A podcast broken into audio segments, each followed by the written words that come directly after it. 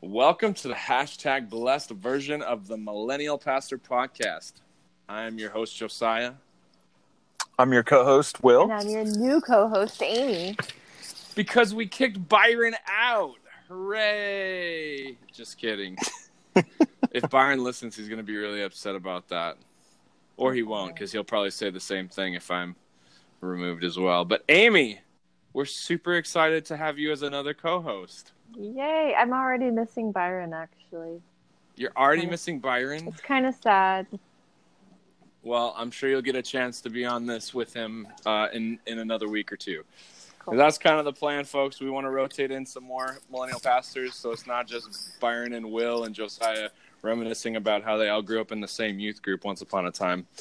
But uh, we actually want to hear more from a whole host of millennial pastors on on what they think about current events and stuff. So, uh, if you're new to this short form version of the show, then we try to keep it short, quick, succinct.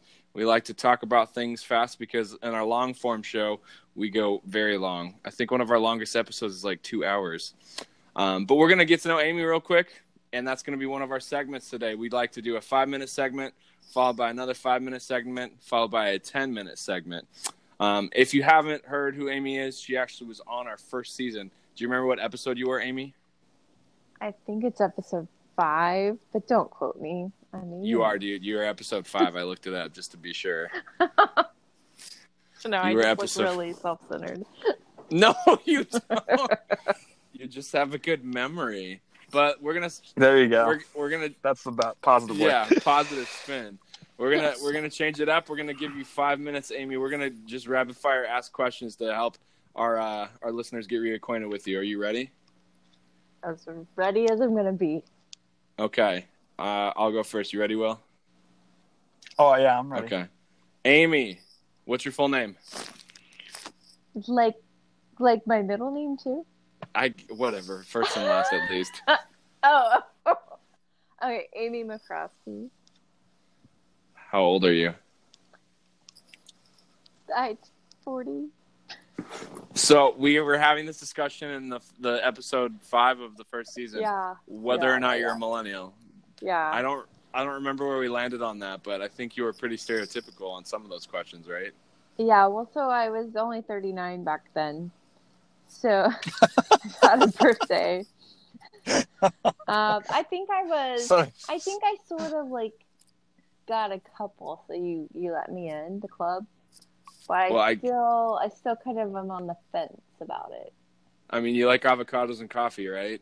No, no, no, no. Oh, you don't? No, What? no, I don't. uh, she's not a millennial. Oh, But see, that's where Byron and I are like, yes, we're tight like that.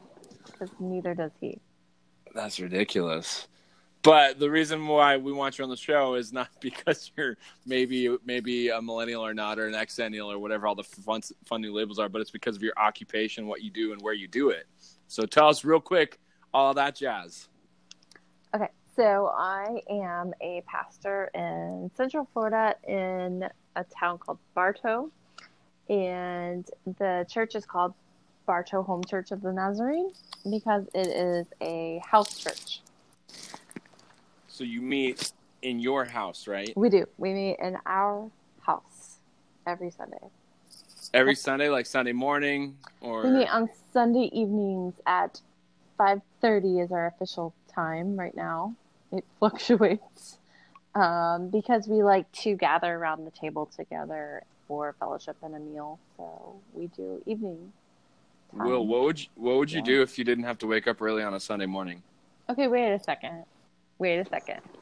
uh oh. Am I gonna get in trouble? answer, Will, Sunday morning Okay. is my earliest day that I usually rise because Why? Because I'm usually finishing up my sermon or lesson or whatever I'm doing. I'm Mm, I'm cleaning like a crazy woman. I'm cooking dinner. I'm yeah, there's all kinds of things to do on Sunday. It is a work day. It is not a day of rest. So we're I'm often up very early.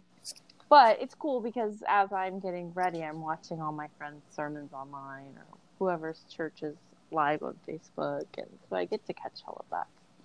But on the occasion that we have everything like ready to go, which is, you know, sometimes we actually get to catch a Sunday morning service somewhere. So that's kind of cool too.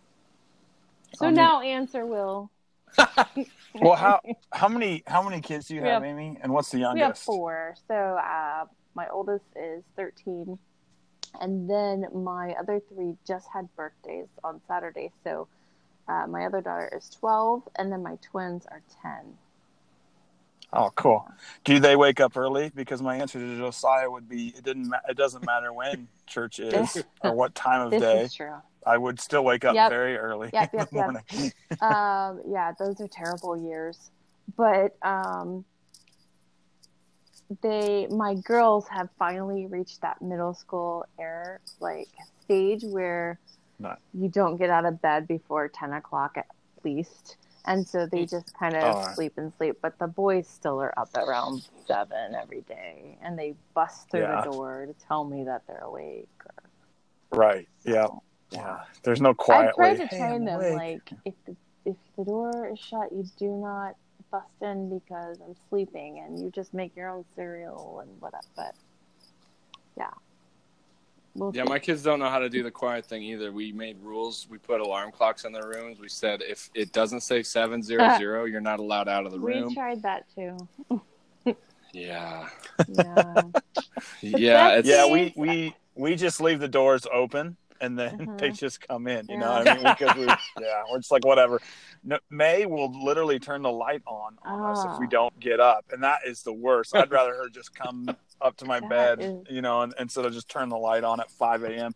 or whatever ungodly time that it is. Not cool. Yeah, I'm not a morning person, so, so that's not cool. But like even like the days when they're in the crib, where you're like, they're safe, they're good but once they're between yeah, that like every toddler stage, that. you every have to get up because they'll they'll kill right. themselves if you don't. Well, I guess time is up, but I was going to ask one last question real quick, Aimee. How long have you been doing this uh, pastoring in your house thing? Uh, okay, we started in January 2016, so we're getting close to four years. Yeah. Four. So four years, little, and you've been yeah, a little over three and a half, I guess. But. So this is where have you been pastor anywhere else or just here? Nope, just here so far. So far, awesome. Okay, well, since time's up, we're gonna go to our second segment, and it's gonna be maybe a little more of getting to know Aimee. Uh, but Will, you ready to lead off the second segment? Yeah, let's do it.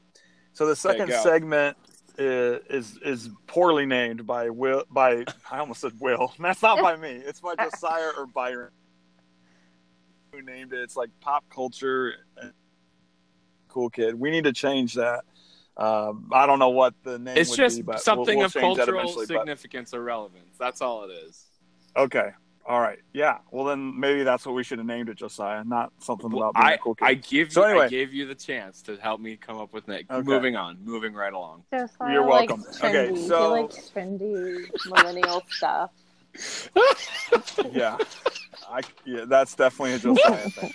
So, you are cool, Josiah. Thanks, man. My mom said I was. Cool hey, you too. you remember you remember when your hair was like Jon Foreman oh from goodness. Switchfoot? It was the coolest. Dude, you had that you had that California stage. clock is. Yeah. Clock, I lived in California. Clock is ticking. I think your hair was longer than Caitlin's at, the, at your wedding. I think no, it wasn't that. longer yeah. than. So, anyways, you were so precious, bro. Um, but anyway, wow. so yeah, so this there's a hurricane going on yeah. Well, is it? Well, is it still actually, going it's on? no. I don't think so. I don't think it is anymore. Is it? Well, we'll we'll find out from our hurricane expert here in just a second. Um, but but yeah. So obviously, there's a, a, a hurricane that at least was going on called Dorian that hit the Bahamas really bad and and hit uh, the states a little bit as well. Some in Florida. And so, Aimee, could you educate us a little bit on what's going apparently, on uh, with that? Apparently, I am now a hurricane expert. Yeah. Well, we have our cow doctor. We have our master of the divine. you can be our hurricane expert.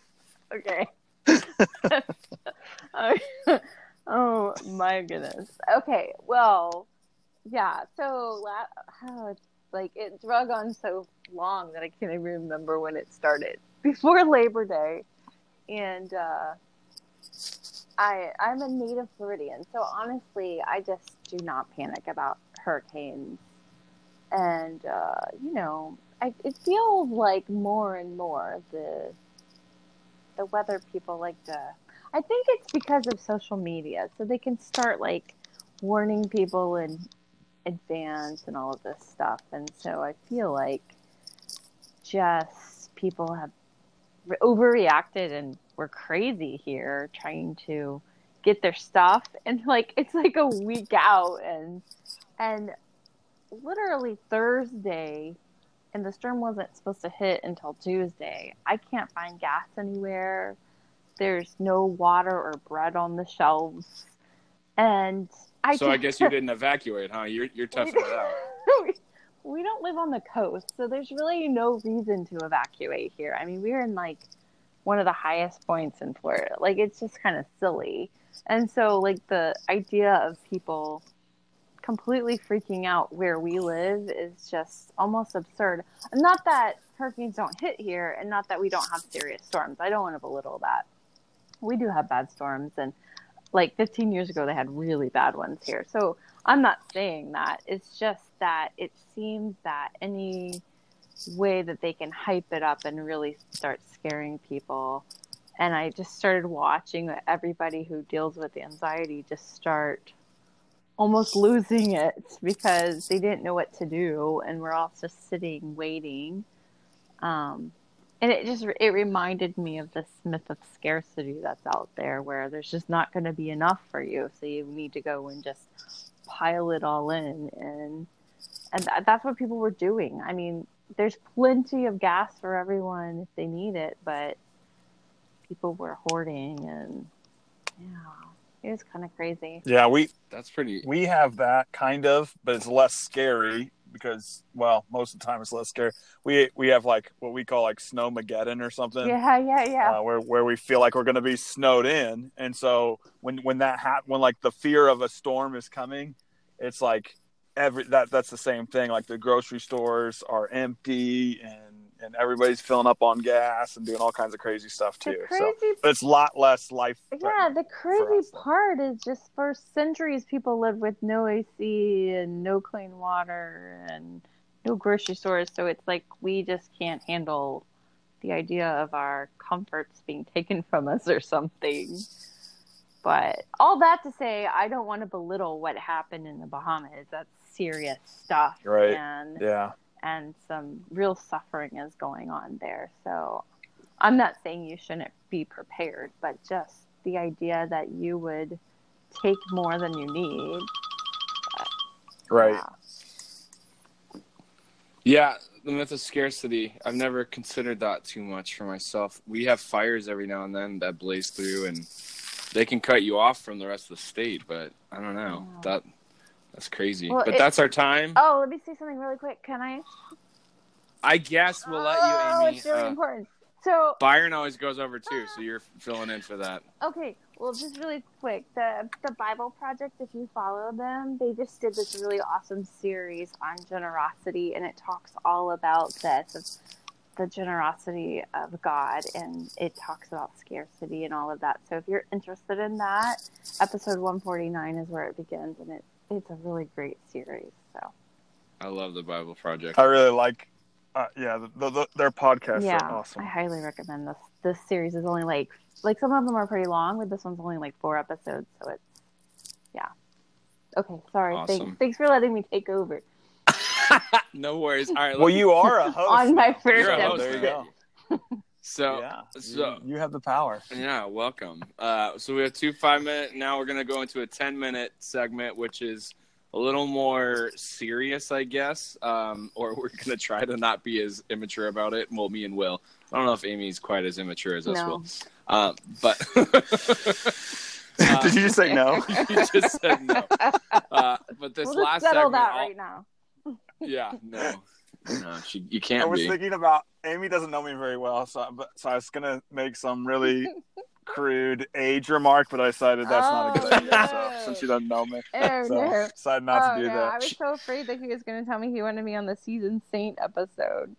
Oh my goodness! which, by the way, was pretty epic. You guys should check it out. It's a It was episode. awesome, and I was doing the math like, oh, he's 30 years older than me. I'm good. Uh, well, anyways, our last and final segment is our last and final. It's redundant. Ten minute long, and it's of theological significance. And I'm going to start it.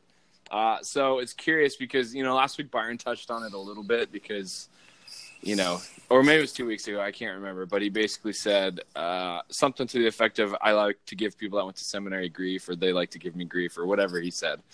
Um, but that's obviously an ongoing joke that has continued through the first season and now into the second season of this podcast, where uh, you know, if you, if you say a big word, you need to explain it to me, Will, Master of the Divine. Um, but truly, though, I've been noticing some interesting things uh, develop, especially in just clergy circles that that I'm a part of on social media and stuff. There's kind of this line drawn in the sand, um, and I always saw it uh, a little bit growing up, going to school and stuff. But there seems to be some some pretty stout opposition between, I guess, what I would consider the church circles and academia circles. Um, and I don't know exactly where that comes from or why that's the case or what's going on with that. But since the three of us represent different uh, uh, points on the journey of academic pursuit, I- I'm curious because Will, you are, as as you so eloquently put it, a master of the divine, right? Yeah, yeah, yeah. I have the title. Yeah, you have a master's in divinity. You went to seminary. Yes. I've done like half of a semester of master's work, and then I said no, thank you. No, I had a kid, and money and stuff became an issue. Um, and Aimee, you're on the course of study track right now, Yes. So the requirements for ordination are what you're fulfilling currently, right? That is that is correct. Yes. So, have you guys seen that same thing then? Like, you, you're at different tracks, you're at different points. You've you've been through different. Uh, we've all gone to different schools too. So, have you seen kind of that? I don't know. It seems like the higher institutes of learning to help form pastors theologically seem to be at odds with local churches sometimes. Have you ever seen that, or is it just me? Maybe it's just me. Well, waiting. sorry, I didn't know if I Aimee was going to speak first or not. Sorry, Aimee. first. yeah, yeah, yeah. Um, I don't know. I, I, yes and no. Yes and no. I think, you know, between you and me, Josiah, it's just sarcasm and fun. um, When you I don't really feel that way. when you call me But- dumb, you mean, or yeah, yeah, exactly. Um, so, so, so that's just like a fun, sarcastic thing for me to do with you. obviously? but it's not how I really it's not how I really feel. Um I you know that so yeah, I do have a master's, but my master's is specifically geared for pastoral ministry. And so that so it's not like, you know, like our friend Moose has a master's of arts in theological studies, which which is kind of a track that professors sometimes take and whatever. Um so so my my master's is actually more connected hopefully to to like real life ministry than other programs um, and so so i hope that that's not the case uh, for mdiv students or for programs that are that are masters of divinity because because that's the goal of a master's of divinity is that you're taking that into pastoral ministry um, and connecting you're you're hopefully connecting the church with academia in a, in a beautiful way um, so so I hope that's not the case, and I don't think NTS did that intentionally. If, if they did, it was unintentional.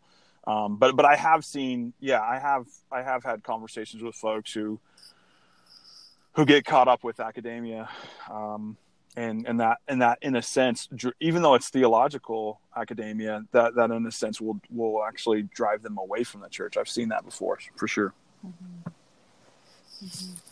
What do you Yeah, think, Aimee? I, I think Will I mean Will's on to something. There's something to almost too much too much knowledge. It freaks the brain out. Like, like overcharge. Um but the yeah, I mean, I don't know if I think he's right. I don't think it's intentional and I I think I don't know. There's I can see it both ways. There's a certain type of person I think that that goes to seminary and so I think that they just tend to be more academic in the first place. So they are achievers and and whatever. That's awesome. Um, I won't pretend that I'm not jealous of them, but uh, but I feel like as pastors and as Christians, there's something to say that we want everyone to succeed. So um, I would rather my my colleagues come along and say, "Hey, there's something we can all learn here from each other," and I would rather use my colleagues as a as a source if I'm needing help with something or guidance on something, rather than seeing them as a as a um, competitor. And I've done that. It it helps to have friends that are highly educated. So. Well, and there's probably maybe a misconception or a stereotype, or maybe there's some truth to it. You know, obviously, there's some of the the stereotype that the more educated a person is, the more that they like to correct people that are in incorrectly doing whatever they're incorrectly doing, right? so that's that's probably a thing that's out there that maybe I've experienced. I don't know if you've experienced it, Aimee. Uh, yeah, Ma- I'm Will. thinking, I'm thinking of a couple people. I will not say who, but Yeah, don't say names. No, but but maybe maybe the greater the greater concern I have in this kind of discussion is if if our theological formation doesn't have kind of a real hands and feet, real world uh, connection application um, Mhm, that mhm. connects with regular and I don't say this word in a negative way, but regular and ordinary parishioners of our churches, Mhm. then what is it doing for us then other than maybe creating a I'm smarter than you uh, paradigm for our churches? Because I guess that's the struggle I've had uh, with a lot of this because I, I keep I, I applied to go back to seminary actually for the record confession um, but I, I can't afford to go right now so it's just one of those things where I'm, I'm not going to go into debt for it um, but at the same time you know my undergraduate seemed to at times almost live in another world from my actual you know internships or work at churches. So i don't know if that was some of that was true for you will uh, master the the divine or not but i just sometimes wonder if our our churches and academic institutions just aren't on the same page with what's going on. Um, and they're both uh, working from from completely different perspectives on how to either train up pastors or what churches are supposed to be or i don't know Yeah, I, well, I, I totally agree with you. I think it's I think it's a, a matter of how you look at education and what your goal is, what the church's goal is or should be with education. Um, so for for me, I feel like I needed theological training, and what I mean by that is I needed to learn how to think theologically about everything and that's and that for me is what seminary was. I, I graduated with a math degree, um, and so I felt really unequipped to pastor. And and and when I graduated, I knew I was called to ministry, and so I went to seminary right away. So I didn't I wasn't married and I didn't have kids, so it was really in a in a in a lot of ways it was really easy for me because I was ju- you know I was just going to college from college to to grad school. So so it worked out really well uh, for me in that re- in that regard. But I really needed to learn how to think theologically about everything. And so that's what education provides. If, if you think that it's going to make uh, answer all all your questions and teach you everything you need to know about being a pastor, you are very wrong. Um, and, and and part of that it, it can only be learned by experience. Most of that, let me just put it that way, can only be learned by experience. But thinking theologically can be learned, and and it's really valuable um, as a pastor, obviously, uh, as you you know as you minister. And so so yeah so i think it's a matter of how how you look at it. How what, what's your what what are your goals and what are you really thinking about? And if you're thinking about hey i need to learn how to think theologically and and then communicate like you were saying earlier too josiah because i mean yeah if you can think theologically great. But if you could communicate that with folks who aren't uh, seminary trained then then what good Yeah. then what good is it Yeah, I Well, think the uh, most so, beautiful way yeah. that it's lived out in the local church is is explaining it on on lay layperson's terms. getting at a level so that you can understand it at the highest level, but still be able to put it in plain terms so that the common person in the pew is understanding it. And I think that's the best way. And and I hear what you're saying, Josiah, about sometimes there uh, we see people just so full of knowledge and they just want to spit it out at you and it's it's overkill.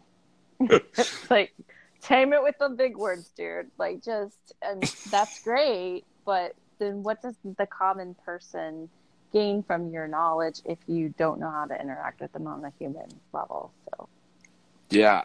I'm just curious and our time's up. If you guys can't hear that little trill thing, it's being funky. Our timer is being funky, but I guess I'm just curious because you know we the three of us represent different educational routes. So, Aimee, you have an undergraduate in sociology, right? Yeah, sociology. So I was in social work, and then I spent a, a long time home uh, with my kids, and then I was not called into ministry until I was about 35 with four kids. So my track has has been very different. I didn't, I you know I. I feel like I've probably always been on the ministry track, but I didn't really receive an official call until then. And but so, as an yeah. established adult, do you think you see or you you're what you're hoping to to like what Will's talking about get from education? Maybe it's been matured and developed since you've already been to school, you took a break and you're coming back. Oh, for sure. I mean, like just coming at education now at from an adult perspective with all the wisdom that I have, just the life experience that I have, I have a whole different outlook on it. And and basically my course of study is is doing what it's just a basic introduction to theology and all of these things. But until I can go to seminary because I really do hope to go someday. I just don't know when it's I supplement a lot with books Mhm. and podcasts and talking to my friends and so I just do the best that I can now but yeah You know, I, if you don't mind me interjecting here a little bit, I, I think the term, uh, so I guess I'm going to be self-critical. The term master is, su- is such a funny. I don't know who came up with it. I should do some research on that, but, but the idea of like having a master's degree, like you're the master of something, that's hilarious because it's just. Yeah, it's just a, a funny Mm. little title that they have. I don't know. I don't feel like I'm the ma- I think when you graduate, when you the more you learn, the more you Mm, realize you yeah. you don't know much um yeah and so it's just yeah it's a funny it's a funny thing I, I wanted to share this i don't know how well it ties in um but anytime i think about stuff like this i i, often think about um and, and we talked a little bit about this earlier so it made me think more about it. Uh a kind of a, a person who's been a mentor from afar for me has been my well he's he's no longer our ds he's the president of the seminary now. His name is Jeren Rowell. And and one of the things he said while he was the DS of the Kansas City district has always stuck with me. And and I want to encourage people who who um, maybe don't have master's degrees or even bachelor's degrees or whatever in uh, pastoral ministry or theology or biblical whatever um, w- w- with this quote because I think it's really encouraging to me. Um, is is that the only thing that qualifies us for ministry is our call from God. So my master's of divinity doesn't qualify me for ministry. Like I'll never be qualified for ministry by anything that uh, any learning that I do, any experience that I have, or anything like that. But what qualifies me for ministry is is simply that God called me into pastoral ministry.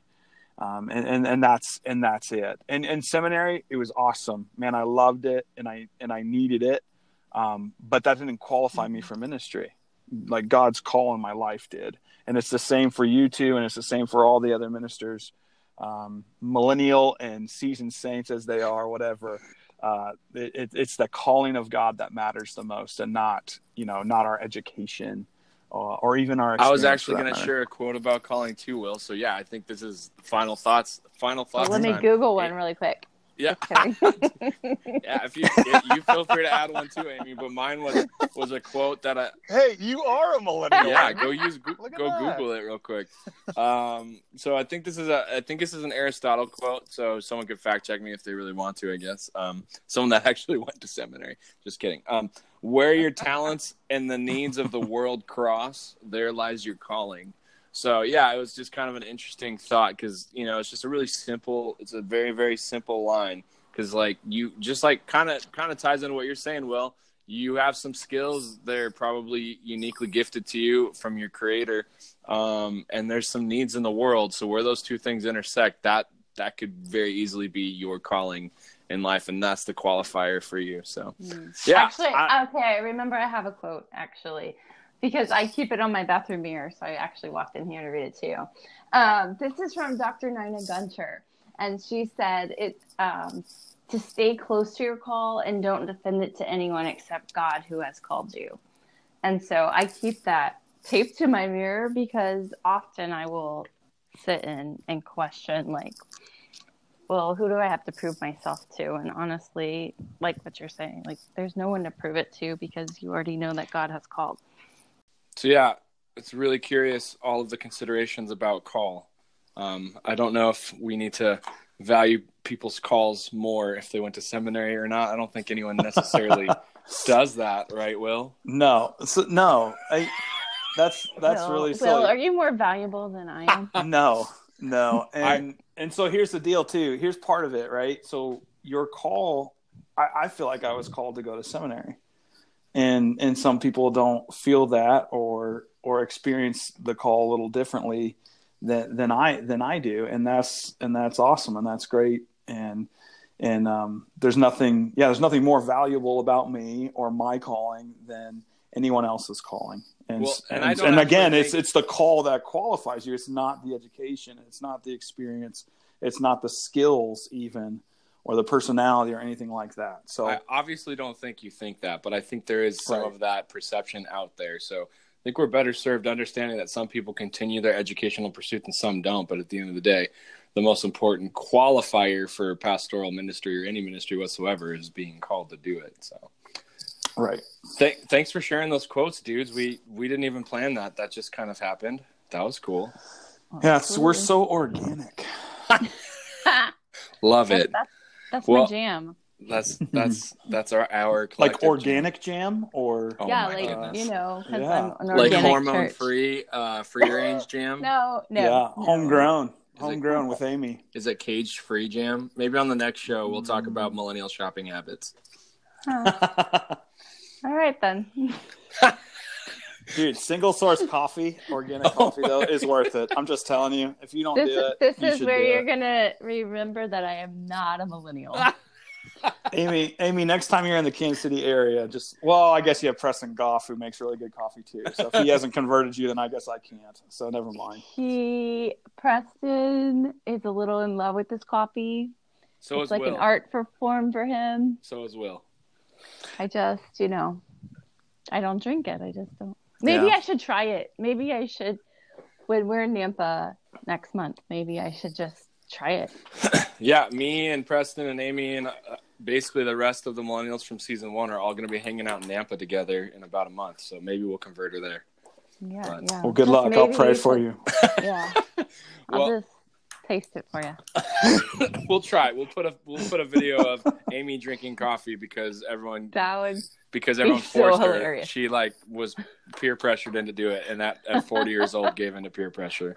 I have tasted coffee. Oh, okay. Now It's what- not Preston's coffee. we'll have Just give to it a try. remedy that. Give it a try. We'll remedy that.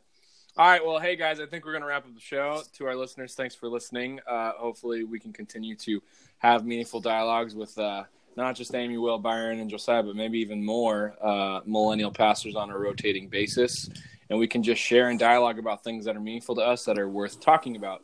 If you like the show, please review, rate, subscribe, do all the things.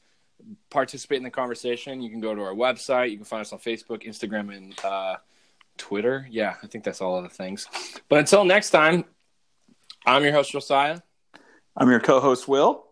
And I'm your new co-host, Aimee and this is the hashtag blessed version of the Millennial Pastor Podcast. We'll see you next time. Grace and peace. Peace. Peace.